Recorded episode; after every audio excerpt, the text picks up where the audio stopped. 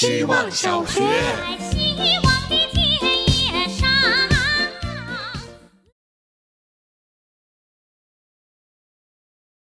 大家好，我是小春天。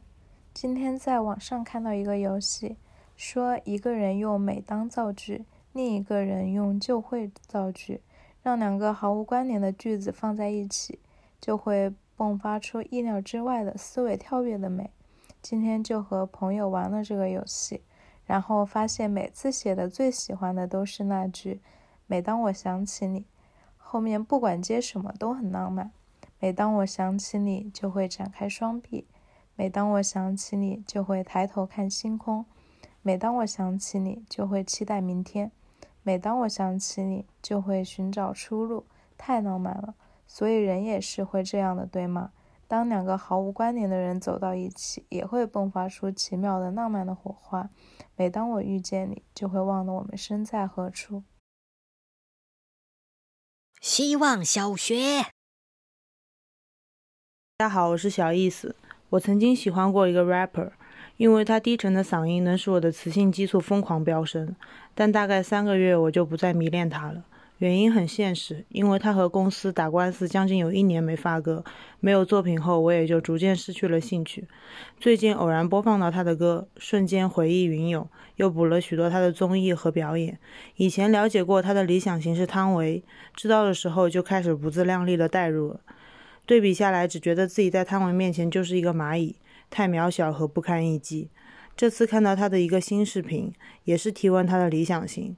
他这次的回答是：我喜欢捡垃圾的女人，因为那是一个很活跃的综艺节目。他一个人用很真挚又低沉的嗓音说话，氛围就下去了。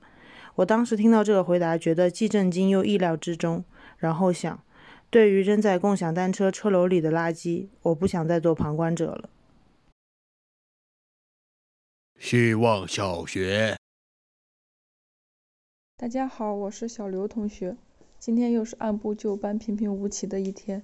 本来以为自己要交一块钱的作业费了，但是傍晚还是有点事情引发了一些感触。我弟弟今年要高考，家里租了学区房陪读。今天我想着给他买点小零食，让爸妈带过去。虽然明明有超市，他可能不缺这点小零食吧，但是是我的一点点心意。因为我们家都是比较内敛的类型，不会把我爱你、我想你这种话挂在嘴边。大家最常用的表达爱意的方式就是降温了多穿点儿，吃饱了吗？再吃点儿。我在超市买的各种零食是双份的。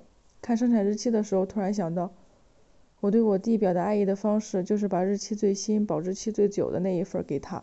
这可能是一个很小很小的事儿，但因为是我的家人，我会下意识考虑到，如果家是一张网的话。这些细节就像丝线，不起眼，但是汇聚编织到了一起。希望小学。大家好，我是小山。今天在电梯里遇到了一只雪白的比熊，它站在主人身边，仰起头，一团棉花似的尾巴扑簌扑簌的颤。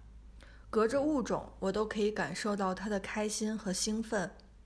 为什么我们就没有尾巴呢？和其他小动物相比，人类的外形还真是无趣。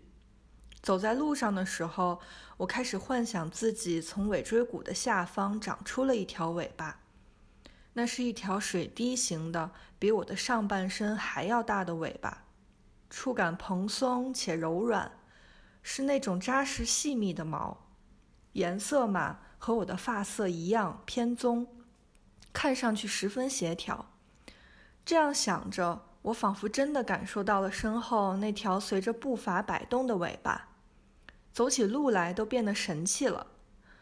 不过睡觉的时候恐怕要侧躺了，可不能压到我的尾巴呀。希望小学。大家好，我是小觉。今天意识到自我形状在变化成自己喜欢的样子。曾经觉得板正又结实、像嚼不烂的牛皮一样的部分，真的变成了牛掌。